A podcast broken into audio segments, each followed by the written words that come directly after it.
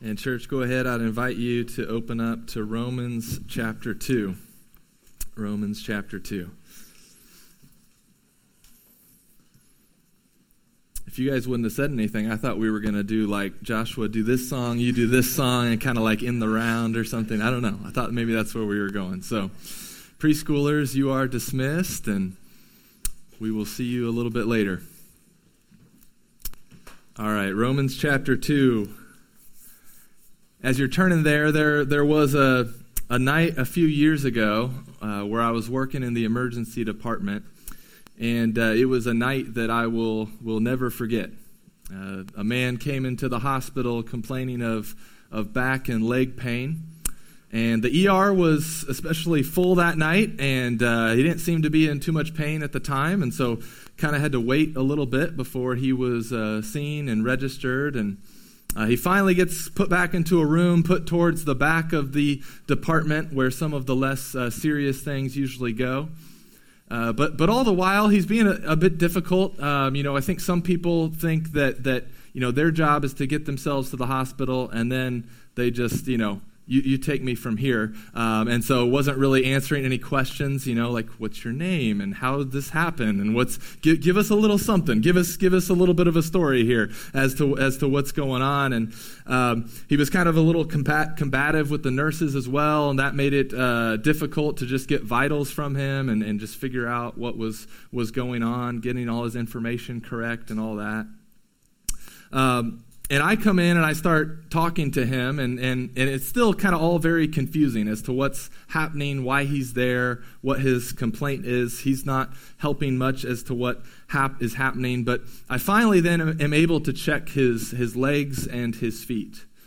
Uh, and I notice that there's something wrong with his legs and his feet. And so I immediately go get the physician I was staffing things with that night because uh, I know and I'm concerned something is seriously wrong with this person. And we start moving them up to the, the shock rooms so that they can get more care more quickly. And all the, the registration people and everyone that checked him in were kind of fighting us along the way. You know, it's, it's just back pain, it's just leg pain, just and, and even even the patient himself, it's like it's just back pain. Like I think you guys are kind of overreacting here. And you see, the big deal about what was wrong with his legs was that he didn't have pulses in his legs, or very, at least, very diminished pulses. You could barely feel them. He didn't have blood flowing to his legs. And so something was seriously wrong, right? With either his heart or his circulatory system, something was not right, did not have life getting to his legs. And so he gets, starts getting everything thrown at him to stabilize him, and surgeons are called, and he, he, he goes to imaging to kind of help diagnose what's happening. And unfortunately, within, within minutes, he codes and he dies. And later, we find out that he had a aortic dissection, a tear in the main artery coming off the heart. Large tears are almost always fatal. And what he needed was surgery on his heart like two hours before he arrived at the hospital, is really what he needed. And later, a surgeon would come in and kind of confirm that this, this man was dead upon arrival. There was nothing humanly possible that could have been done in time. And that, that weighs on me. Sorry to start with a, a heavier story this morning. Um, but, church, because of sin, apart from Christ, we are dead upon arrival as well. But just like this man, we, we convince ourselves and others that the problem we have is not all that serious. It's just a little back pain, little leg pain have a little problem here and there, but it's it's not that serious, right? All the while ignoring that the main problem we have is a matter of the heart. And it's a serious heart condition that we have. And we're picking up this morning in Romans 2, verse 12 where Paul is in the middle of showing us why the gospel is necessary. And he's doing this by showing us that the law of God has diagnosed the hearts of all humanity as sinful and dead upon arrival. For all people have, in some way or another, either rejected their Creator, like we saw in Romans 1, or they have rejected their need for a Savior, as we've seen in Romans 2. And in Romans 2, Paul has been directing his prosecution specifically towards those Christians who had grown up in a Jewish household or they'd grown up in a religious household, grown up in a good and moral and ethical household.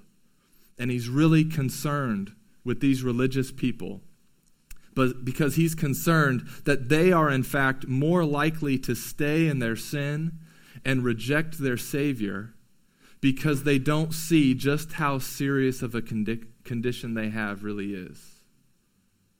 They think they're safe because they've made it to the hospital, right? They've, they've been part of the synagogue. They've been part of the church. They've been in the right family. They got to the right place. However, the problem with their heart has never been addressed. And this morning, as we finish out Romans chapter 2, we're going to see how the law of God exposes our heart.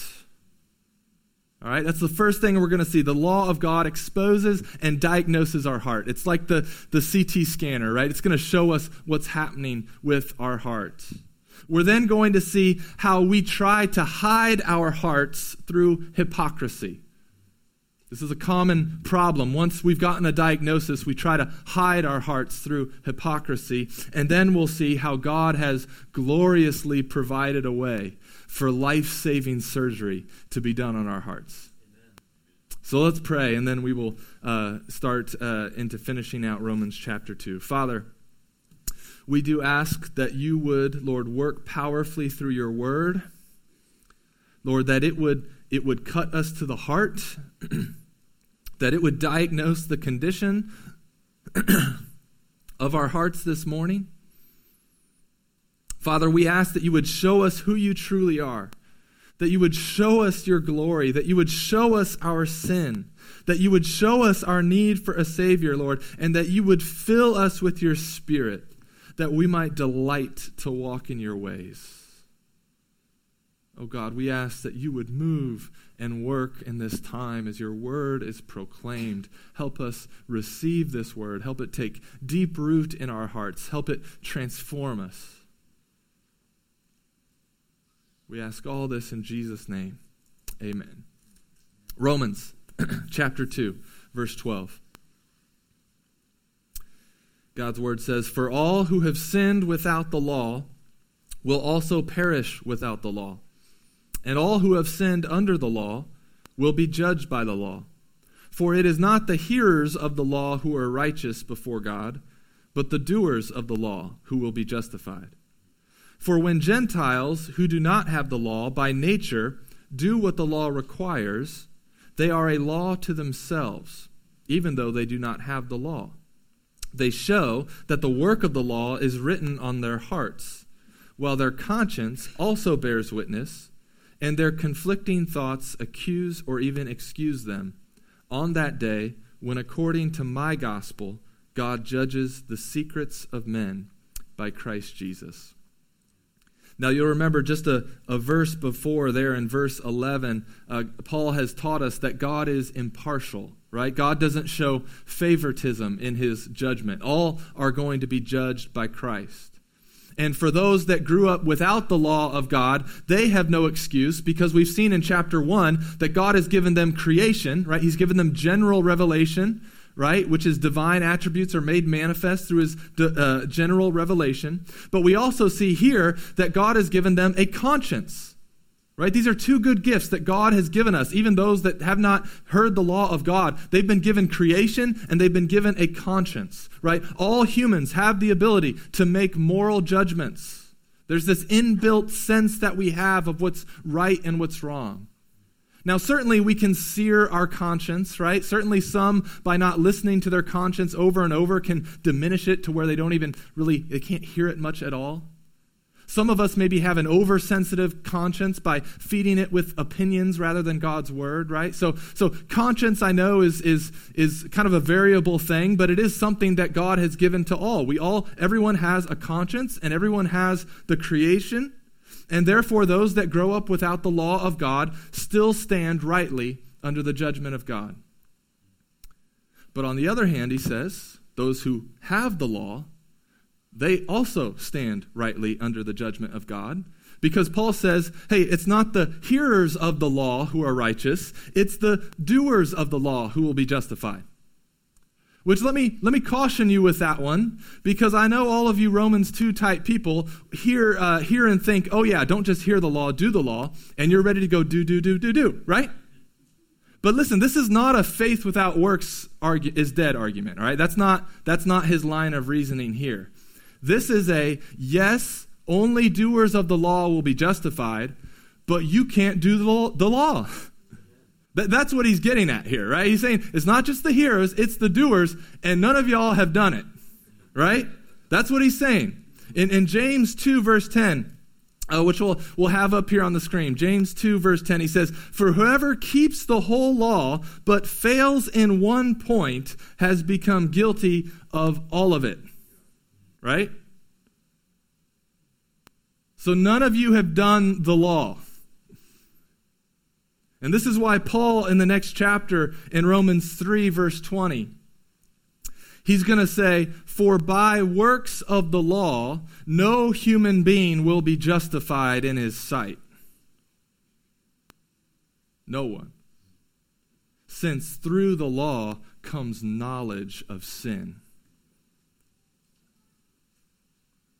Right? It's it's exposing the heart. It's revealing the heart. It's diagnosing the heart. All right? So here, here in Romans 2, he's, he's teaching us that, that those without the law, will rightly be judged by God because God has given them his creation and he's given them a conscience. And those with the law will be rightly judged because it's not just hearers of the law who will be justified, but doers. And because of the state of your heart, apart from Christ, you can't do the law.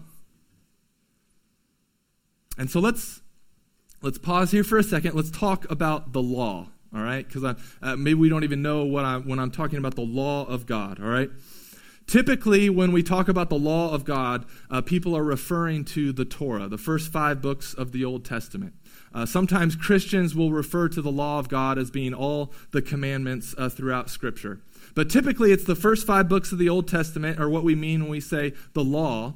And in these books of the Bible, we find God give civil law, moral law, and ceremonial law. And I think it is helpful to understand these three categories. He first gives civil law, right? Which were laws specifically for the nation of Israel and how they were to govern their nation.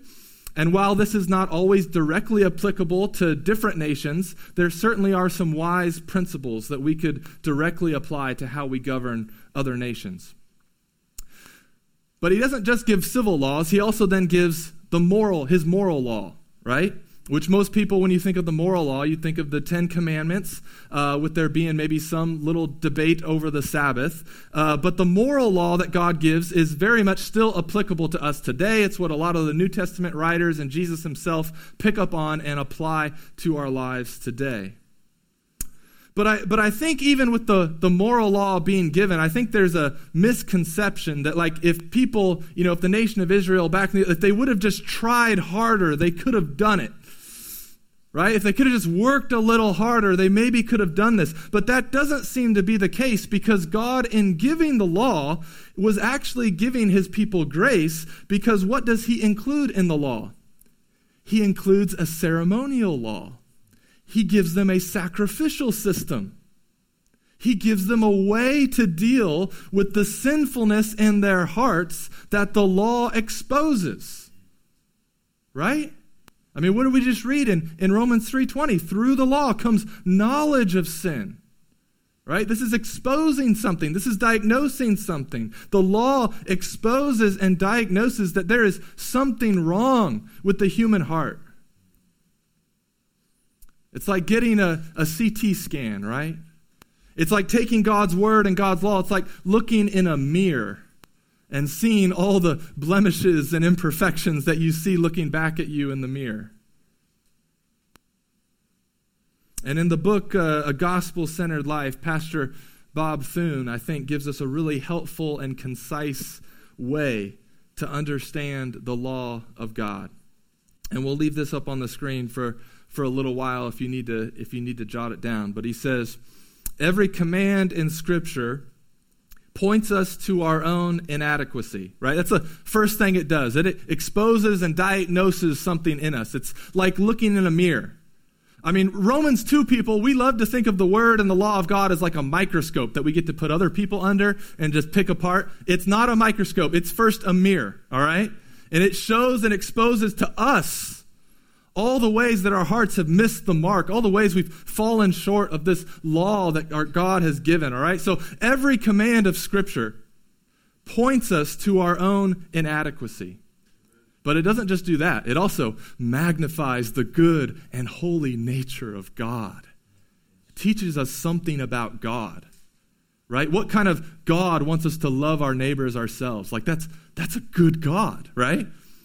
It teaches us his commands, teach us something about the good and holy nature of God. But then it doesn't just, just do that. It also, these commands cause us to look to Jesus as the one who forgives our disobedience and enables our obedience. In other words, here it is the law drives us to Jesus, and Jesus frees us to obey the law. I think that that sums it up so nicely, right? The law drives us to Jesus, and Jesus frees us to obey the law. And this is why, this is why the gospel, this is why the gospel, the good news, it has to become your gospel. Look, look back in, in Romans uh, uh, 2. Look back at Romans 2, verse 16, and look what Paul says. It's, it's subtle, but I think it's important. He says in 2:16, "On that day, when according to my gospel, God judges the secrets of men by Christ Jesus." He doesn't he doesn't always call the gospel my gospel, but there are times throughout where he calls it like my gospel. My gospel. You see, God is going to judge all the secret things of your heart. We see this in verse 16 as well, right? All the ways you have not measured up to his law. His command should be showing you how you have fallen short. They serve to show you just how good and holy our God is. And they should be causing you to look to Jesus to receive forgiveness for your disobedience and to receive the Spirit who will then enable your obedience. But the law of God by itself is not good news. The law of God is a guide that was meant to expose your heart and lead you and guide you to Jesus. And so there are a few times in the New Testament where Paul calls the gospel my gospel. And he's not trying to say that the good news is about him, but that the good news about Jesus has been so sweetly applied to him by the Spirit that it is now his good news. Right? And so let me ask you this morning what is the good news of your life? I mean, the church answer, I know, is just, you know, it's the gospel, it's Jesus, right? But, but really, what is the good news of your life? Is it that you were raised in a good family? Is it that you have a good church? Is it that you hold in your hands the good word of God? Is it that you are a good neighbor or you got a good education? Is it that you get to live in a good country? Is the good news of your life simply that life is pretty good? Listen, pray, praise God for all those good things in your life. But remember, God's kindness towards you was ultimately meant to lead you to repentance to have a change in the affection and direction of your life. And so you need to ask yourself Has the gospel of Jesus Christ become my gospel? Has this gospel led me to repentance? Is this my good news? And the, the kids that are in here, listen up, kids that are in here. Has the good news of Jesus Christ become your good news? Or is it still your parents' good news, or your pastor's good news, or your friend's good news? Has it become your good news? Is the life and death and resurrection of Jesus Christ the best news in your life, or does it barely squeak into the top 10? Church, when the law of God exposes our hearts, and we learn that Jesus is going to judge the secrets of our hearts, the gospel becomes the best news in the world to us.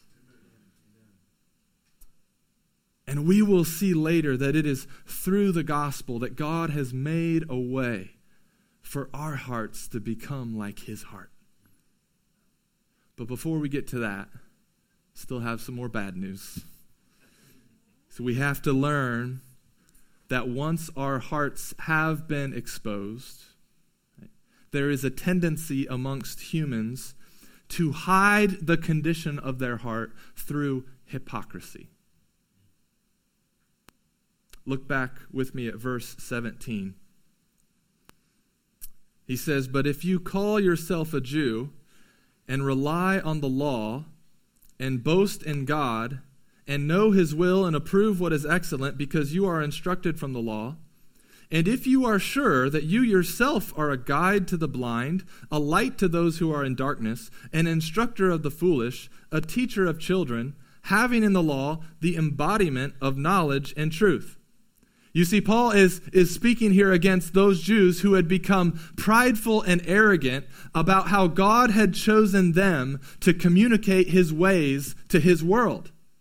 Right? I mean, this was, this was an amazing thing that God had set his affection on them and chosen them to communicate his ways to his world. But instead of being a light to the nations, they actually became prideful and arrogant about it and they actually resented the nations. I mean, I think us church people can maybe start to relate a little bit to this, right? Like, instead of seeing this, this great privilege of God setting his affection, giving us his word, giving us the gospel so that we'd be a light to the nations, we actually have become prideful and arrogant about it. We've actually resented the nations, we, have resented those outside the church. And one of the main reasons that this happened with them and that this can happen with us is because the law of God was supposed to humble them. It was supposed to expose their hearts. But instead of allowing it to do the work on their hearts, they chose to hide their hearts through hypocrisy. And it's what some of you might be doing right now, too. Look back at verse 21. He says, You then who teach others, do you not teach yourself? While you preach against stealing, do you steal? You who say that one must not commit adultery, do you commit adultery? You who abhor idols, do you rob temples? You who boast in the law dishonor God by breaking the law. For as it is written, the name of God is blasphemed among the Gentiles because of you.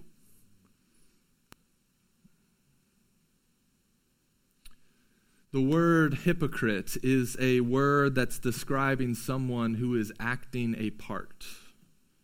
It's a word that was used in Greek plays to speak of actors who, you know, wore those masks that hid their real identities. They were called hypocrites. Now, the word hypocrite, it, it does probably get overused. And, and I think it is sometimes used unfairly with Christians. Because someone who is a hypocrite is not just someone who doesn't practice what they preach. Like, it's not, it's not simply that. I mean, to not perfectly practice what you preach is not being a hypocrite. That is what is called being a human being, still in need of grace. Right? That is what is called being a parent or being a teacher, right?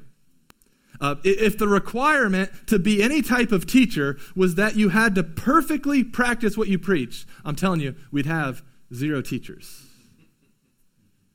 And so that's not the heart of what hypocrisy is. Hypocrisy is not failing to perfectly practice what you preach. Really, hypocrisy is not believing what you preach. Hypocrisy is not believing what you preach. Hypocrisy is not public virtue with an occasional fall into private sin that is quickly confessed and turned from. Hypocrisy is pursuing public virtue as a way of hiding your private sin so that you can continue in it. So, sure, hypocrisy and hypocrites might not practice what they preach, but it's because they don't believe what they preach. Hypocrisy is preaching the gospel to others and not believing that you need it yourself. Hypocrisy is taking your kids to church because you know they need to hear the word, but not believing that you need to hear the word as well.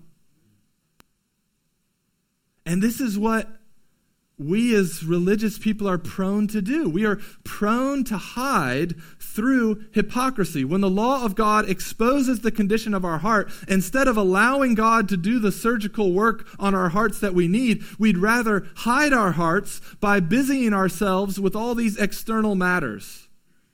Right? God starts coming after our hearts and we say, "No, no, no, no, no. It's it's look at our back, look at our legs. It's not that serious, Lord." Don't measure us up against your law. Look at all the money we gave to missions. Look at how many Bible classes we took. Look at all the sick that we've cared for. Look at how much our church has done for you. Look at how many sermons we sat through. And when you do this, you show yourself to be a hypocrite because you are not believing the gospel. The law of God is meant to lead you to a saving and sustaining relationship with Jesus Christ. But if you fight it every step of the way, because you don't really believe He's the only one who can forgive your disobedience, you don't really believe He's the only one who can enable your obedience, you are hiding your heart from the Savior and the surgeon that it desperately needs. And Jesus speaks very very harshly towards the hypocrite. In Matthew 23, verse 27, Jesus says, Woe to you, scribes and Pharisees and hypocrites.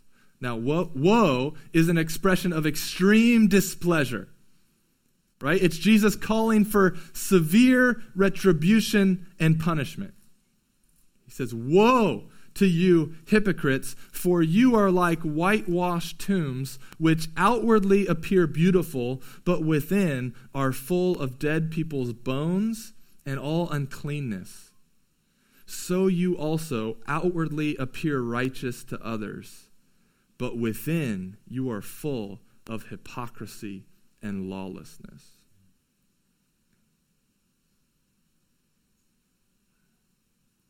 Church, may this not be us.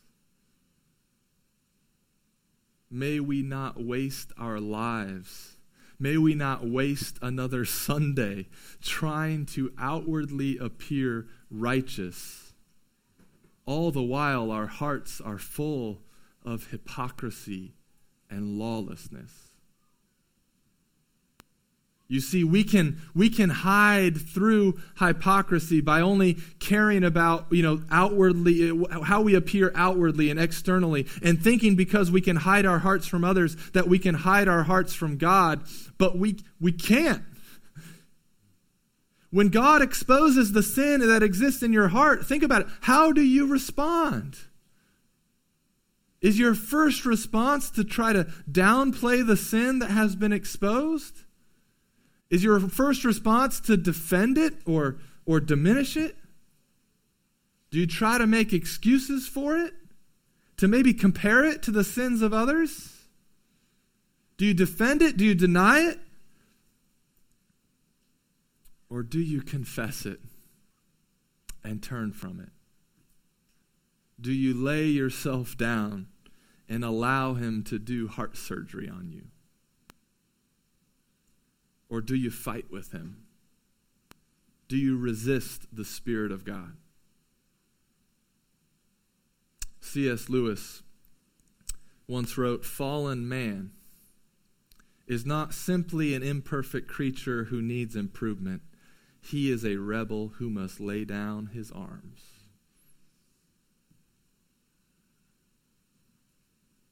I'm reminded of this quote at times when we when we worship. Um, I know we all have different different ways of worshiping. Uh, um, I do at times like to hold my hands up. For me, it's an act of surrender. It's a posture of surrender. It's a posture of laying down my arms and surrendering for the Lord to do heart surgery. You see, if you are hiding in your hypocrisy, you likely believe that others are in need of surrendering to Christ, but, but you don't believe it's true for you. And I'm telling you, it is. You need to surrender to Christ. The Jews were they were proud because they had the law they didn't really believe it, they didn't really do it, but they had it, right? And they rested in the fact that they had they had heard it.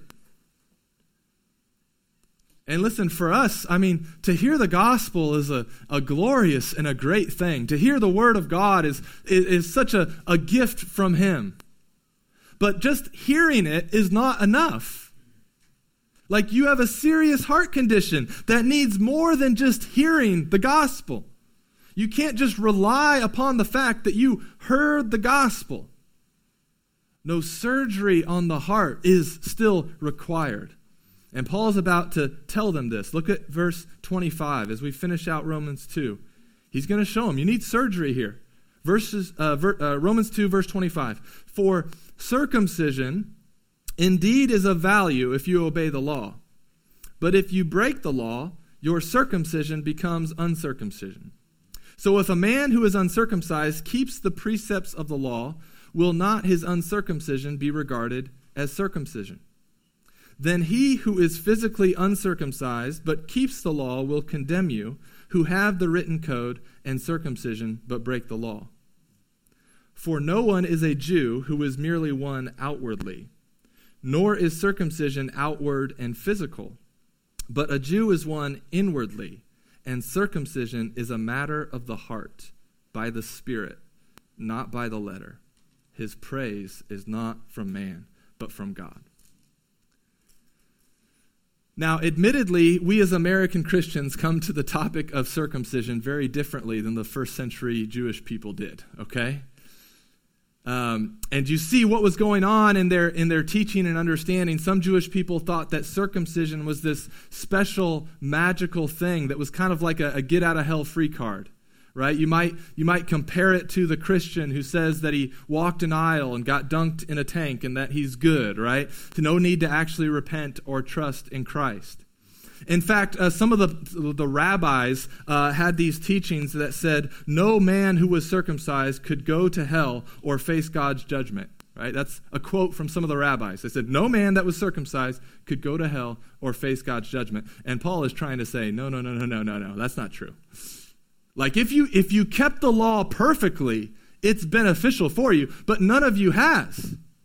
Jesus has. But none of you have kept the law perfectly. And so, what now Paul is doing in an attempt to knock, knock everything out from under them that they are, they are relying on uh, other than Christ, he's now going to go after circumcision, right? He's tried to knock out like their pride and their, their nationality, right? Their pride of their family heritage. He's tried to knock out the pride they have of having the law. And now he's coming after circumcision. And so, let's try to understand this a little bit, a little bit more. God had uh, initially introduced circumcision to Abraham back in Genesis 17. And it was to be a sign and a seal of the covenant that God had made with him. All right? Circumcision was supposed to be an external sign of God's gracious covenant that he had initiated with Abraham and his offspring. All right? Circumcision was also a sign of a son entering into the community of the people of God. It, it, marked him as being now a part of the people of God. And the actual surgery, the actual act of circumcision, also showed and demonstrated to the people something as well. It showed and demonstrated to the people that they need to be cleansed. All right? So, not to be too detailed or provide you too many questions for your car ride home for those of you with kids. Uh, but the actual procedure, right, it symbolized that need that all human beings have for sinful flesh to be cut off. Okay? It was a symbol of cutting off sinful, sinful flesh. It was supposed to be a humbling thing that they needed to do this. There is sinful flesh that needs to be cut off. But unfortunately, just like the law, instead of being humbled by this, they actually became prideful about it. But here's what people who only care about external things miss circumcision was always to be pointing them to the inner reality that they needed to have surgery on their hearts. And this wasn't a new idea that just showed up even with Paul in the New Testament. Uh, back in Deuteronomy chapter 30, verse 6. Moses says, And the Lord your God will circumcise your heart and the heart of your offspring, so that you will love the Lord your God with all your heart and with all your soul, that you may live. You see, this is just not a new idea that shows up with Paul, but Moses understood this. Moses understood that their hearts needed surgery so that they could love God with all their heart.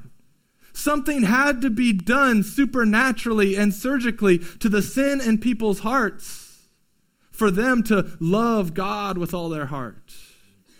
And here's how God accomplished that. We actually see it in Colossians 2. So we'll put Colossians 2, verse uh, 11 up on the screen here. Colossians 2, verse 11. Paul writes and he says, In him also you were circumcised with a circumcision made without hands, by putting off the body of the flesh by the circumcision of Christ.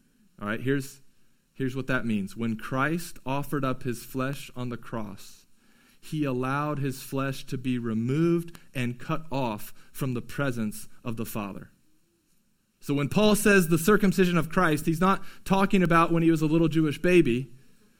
He's talking about him surrendering his flesh to be cut off from the presence of God so that now through faith the Spirit can apply to us what Christ has accomplished for us. Isn't God good? Paul's saying that physical circumcision, it was, it was always to be pointing to a spiritual circumcision, of a cutting off of the flesh, which was accomplished by Christ on the cross and applied to the believer's heart by the power of the Spirit. It was always pointing to a deeper reality, a reality of, their, of our hearts. The shadow in the Old Testament of circumcision was pointing to the New Testament reality of regeneration regeneration. We see this word used in Titus 3, verse 5. Regeneration. He says, He saved us not because of works done by us in righteousness, but according to His own mercy, by the washing of regeneration and renewal of the Holy Spirit. You see, there's a problem with your heart that you can't successfully hide with hypocrisy, and only the Holy Spirit can make right. Only the Holy Spirit can take the law of God and the righteousness of God that stood over you and can apply it to you. Only the Holy Spirit can put the fulfilled law of God in you. So that now, that now the law of God is no longer this duty, but now it is a delight. No longer do his commands now seem burdensome. We actually now experience them as blessings. Because you've gone from a dead upon arrival heart to a heart that has been made a new creation by Christ. The word regeneration literally means another Genesis. Another Genesis. It's a new beginning, a new birth. And, church, this is the ultimate need of all of our hearts. And so I don't want to go another day here working on your back and leg pain if we've never actually addressed the matter of the heart.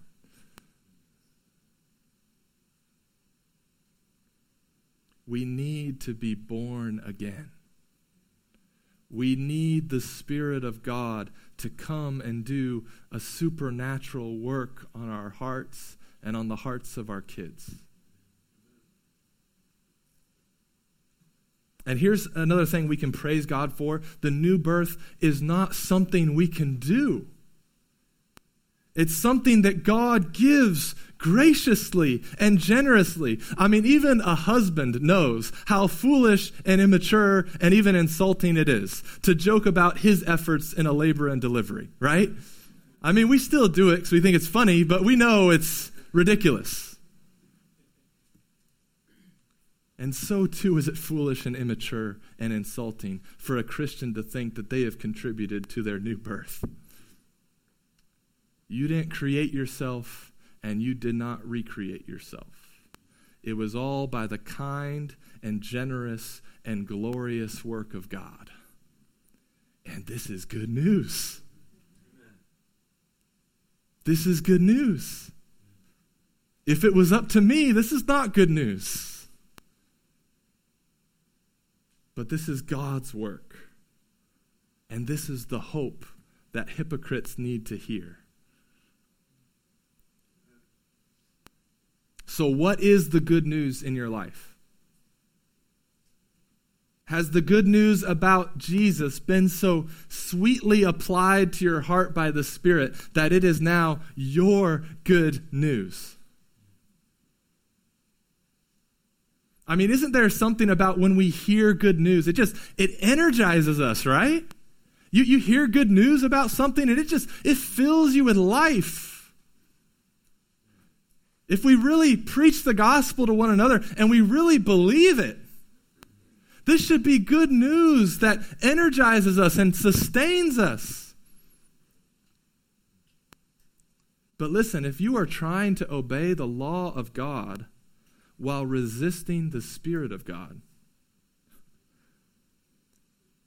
and you don't know why life is such a struggle, you don't know why things just seem to be like going through mud.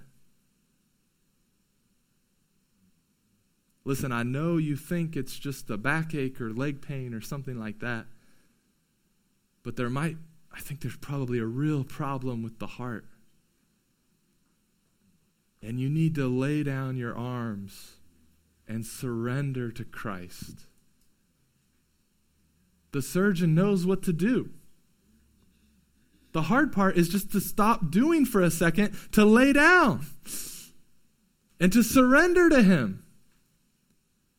And today, if, if you are unsure, if you've ever repented of sin and trusted in Christ as your Savior and Lord and received the Holy Spirit, if you're unsure if those things have ever happened to your life, listen, I'd invite you after this service, come up to the front. We're going to have pastors up here and other people ready to pray for you. That always needs to be our, our first step in knowing what to do. Let, we just need to pray. We need to lay hands on and pray that God would do a supernatural work in your heart. And for those of us that this has already happened to, right? Those of us that we know we have the Holy Spirit residing in us, we need to remember this We need to remember that the Holy Spirit dwells inside of us, and we need to rest in that, and we need to lean into our new birth. For our hearts, yes, are beating once again, but there's still much work for God to do on our hearts, and there will continue to be much work for Him to do on our hearts until the return of Christ. And then we will be made like Him, for we will see Him for as He truly is. What a day that will be. Listen, church, when the law exposes our hearts, when anything of God's word exposes our hearts. And this is this is probably why some of us are hesitant to go to the word. You instinctively know that it does expose your heart. It's like a mirror, and sometimes it's like, eh, I just rather not look today, right? Let's just go But I'm telling you, go, go, go. Let it expose your heart because God has given us a way to deal with the sinfulness in our hearts when they, it gets exposed. We can lay it down at the foot of the cross, for Christ has died for it already. We can confess it to God. We can confess it to one another. We can ask one another to pray for us that we might be healed. The gospel frees us from hypocrisy Christ is our righteousness. We don't need to put up a front. We don't need to act, uh, play a part here. And so I'd invite you. I'd invite you, those that need to come and confess sin, those that need prayer with someone, come to the front as well after we're done. And let's pray for one another. Let's confess to one another. We must not try to hide our hearts through hypocrisy.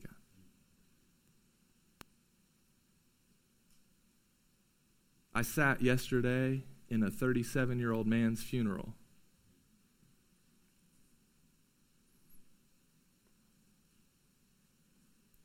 One of the physicians I used to work with got diagnosed with brain cancer a year ago. Left behind three little girls.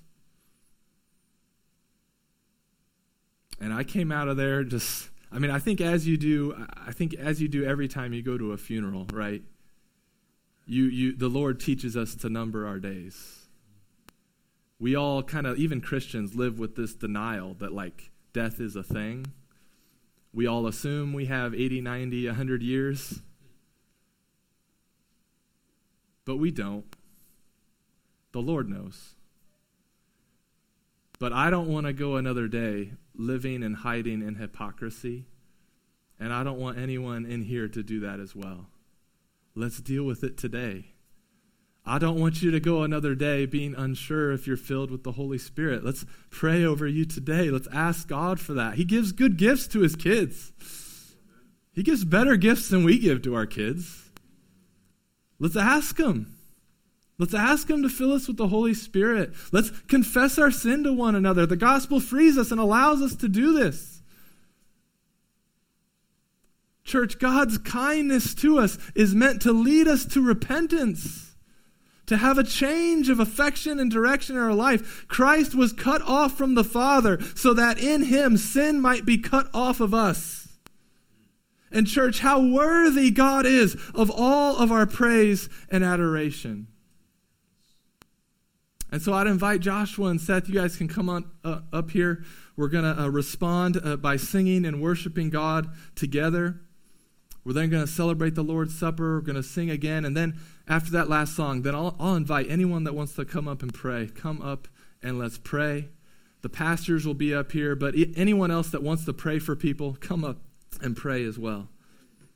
But we're going to respond in song right now. We're going to proclaim that there is no one holy like our God. There's no religious hypocrite that is holy like our God. There is no one that has done the law like Jesus has. He alone is worthy. And we're going to declare together that He is the only one that can save us.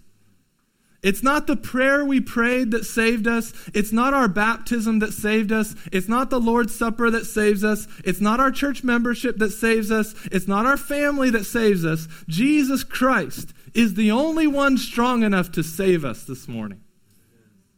And so we're going to proclaim that together. He alone is the only one that can save us. And then we're going to ask Him to open up our eyes, to show us who He truly is, and to fill us with His Spirit. Let's cry out to the Lord together, but I'll, I'll pray for us as we close. Father,